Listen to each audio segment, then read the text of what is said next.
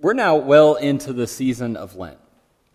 Lent marks the 40 days between Ash Wednesday and Easter Sunday. It's symbolic of Jesus' 40 days and nights in the wilderness that we heard in our first lesson. It's also reminiscent of the 40, day, 40 years, rather, that uh, ancient Israel wandered in the wilderness en route to the Promised Land. It's also reminiscent of the 40 days and nights of rain during the flood in Noah's time. 40 is one of those important biblical numbers. Whenever you see it, you know that something important is going on in the story of God's unfolding plan of redemption. Lent has remained a time of spiritual discernment and growth for Christians from the very beginning of the church, when it was a time of preparation for people to be baptized, all the way to today. Today, you'll see people give up things for Lent that they feel separate them from faith. Uh, and other times you see people take on new spiritual practices that might draw them closer to God. Our second lesson is from Psalm 25, and this psalm provides us with a helpful way to think about the season of Lent today. And really, I think the entire book of Psalms does this as we, uh, and uh, because of that, I'll be using the, the book of Psalms as the, the scripture readings for our midweek services during the time of Lent. So if you are able to join us Wednesdays at noon, we'd love to, to have you, and I'll be exploring the Psalms more during uh, those services. Uh, Psalms are frequently, or not frequently used as lessons for sermons. And there are a number of reasons for this, but the reason I say this is uh, because the Psalms might need a little more explanation um, as, as to what they are. The Psalms really function as the prayer book of the church. They were the original hymnal of, of the people of God. They give us words to express our joy, praise, sin, forgiveness, lament, and anything you can think of in between. They're rooted in the experiences of ancient Israel, and they give us words uh, to pray to communicate with God. The fourth century theologian and bishop Athanasius once wisely said that while most of Scripture speaks to us, the Psalms speak for us. The 150 Psalms speak to a myriad of concerns and circumstances, and for generations, uh, they have really served the function of giving the faithful words to pray, to sing, uh, to communicate to God when we just can't figure out what to say. I invite you to listen now with open hearts and minds as we encounter God's word together from the 25th Psalm. To you, O Lord, I lift up my soul. O my God, in you I trust. Do not let me be put to shame. Do not let my enemies exult over me. Do not let those who wait for you be put to shame. Let them be ashamed who are wantonly treacherous. Make me to know your ways, O Lord. Teach me your paths. Lead me in your truth and teach me, for you are the God of my salvation. For you I wait all day long. Be mindful of your mercy, O Lord, and of your steadfast love, for they have been from of old. Do not remember the sins of my youth or my transgressions. According to your steadfast love, remember me for your goodness' sake, O Lord. Good and upright is the Lord. Therefore, he instructs sinners in the way. He leads the humble in what is right and teaches the humble his way. All the paths of the Lord are steadfast love and faithfulness for those who keep his covenant and his decrees. This is the word of the Lord, and thanks be to God.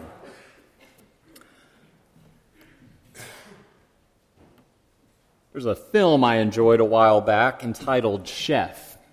It's about a renowned professional chef named Carl Casper uh, in Los Angeles who has an incident with a food critic that ends up costing him his job and is on the verge of costing him his career.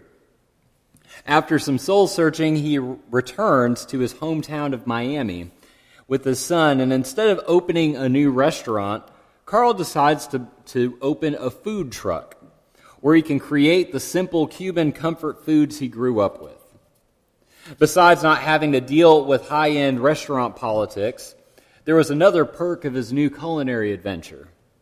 He was able to bring his preteen son, Percy, along with him. Along the way, Carl teaches his son all about being a chef, how to use a knife, even giving him the, the uh, even giving his son his own special knife, how to prepare food, how to treat customers. Basically, he teaches them how to be a grown up, how to live. The father takes his son by the hand and leads him on the path of becoming a chef.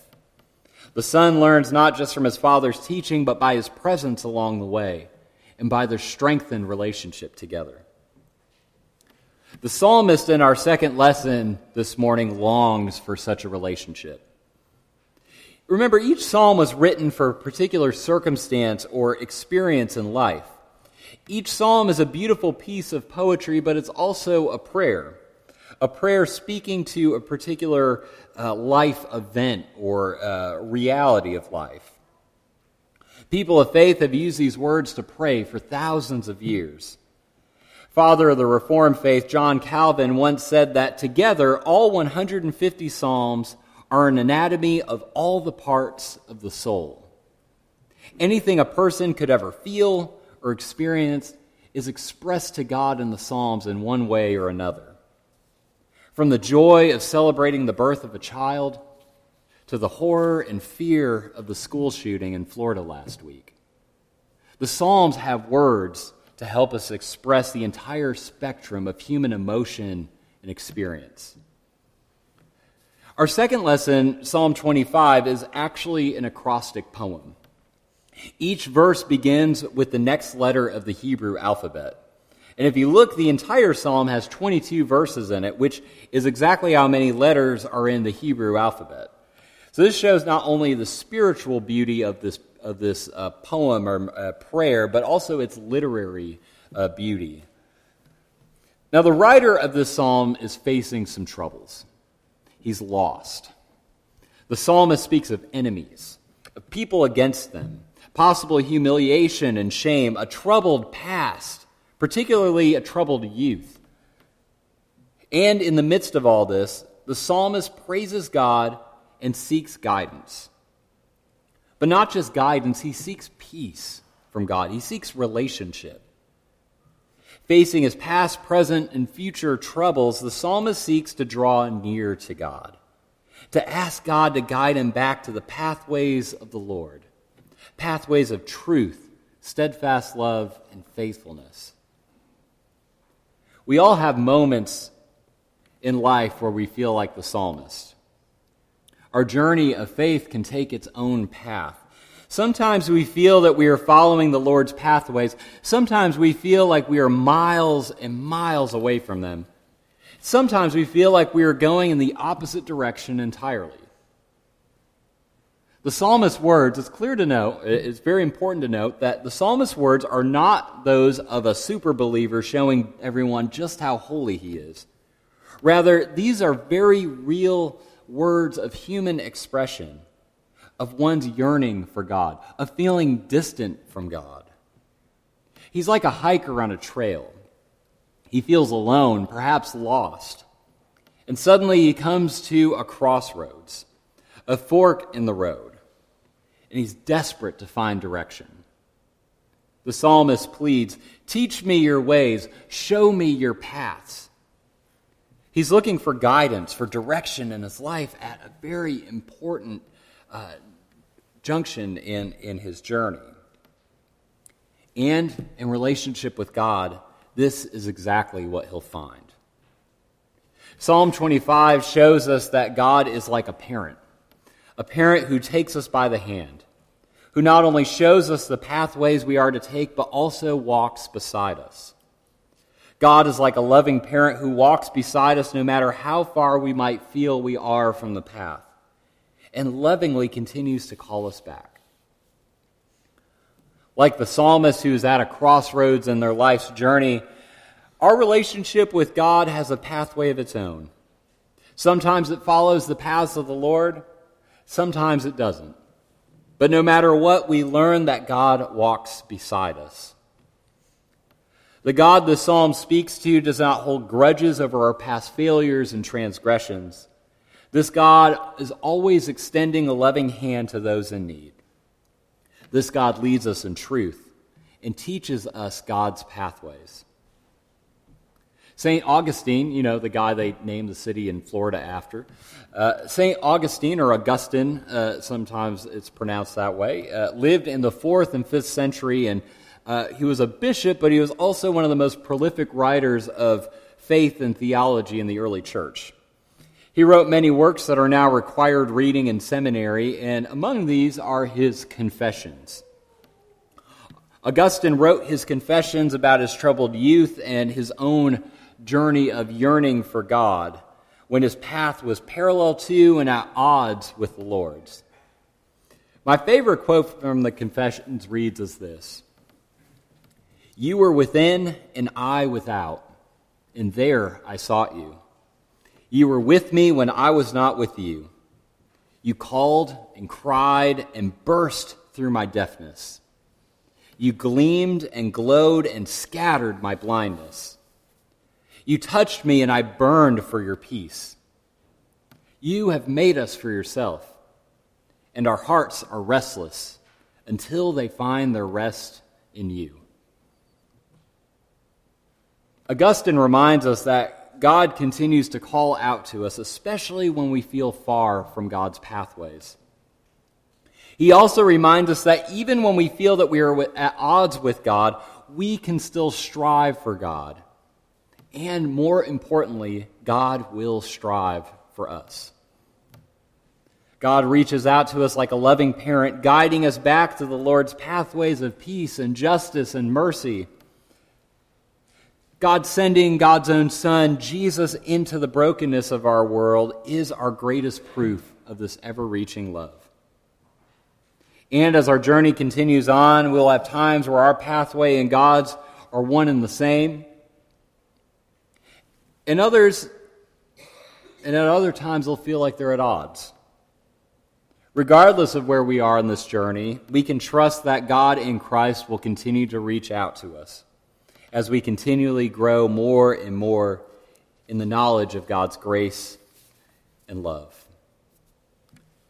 As we begin the season of Lent, the Psalms can become our guidebook our trail map for helping us to seek out and recognize the pathways of the Lord in our lives. The Psalms help us express the joy and praise of when we witness God at work in our midst. And the Psalms can help us find our way back when we feel like we've gone off the trail. Along this journey, as we strive to find and discern pathways, the Christian community, the church, plays an important role. Our journey along God's pathways is always relational. It's about our relationship with God and our relationships with one another. Even if, and perhaps especially when we are at different points along the way, we are able to encourage one another on this journey, allowing each other to ask the challenging questions, allowing us to voice the times when God feels close and when God feels far away. Being in community helps us to instill hope and see God at work when tragedy and pain come across our paths, reminding us of God's ongoing work of redemption in this broken world. So, friends, as we begin the season of Lent, may this be a time when we continue together on the pathways of faith, encouraging each other uh, on our own journeys together using the psalmist's words as our guide, communicating with God in prayer for our journey. So may we continue on this journey not alone, but together. Together with God through the comfort of the Psalms and prayer, together with one another, knowing that we are on this together, that we might grow in grace and gratitude of the God who loves us in Christ and who, like a loving parent, never stops reaching out to us. Blessings on your journey, friends. And know that no matter what life may throw at you, remember, you are not alone. In the name of the Father, and of the Son, and of the Holy Spirit. Amen.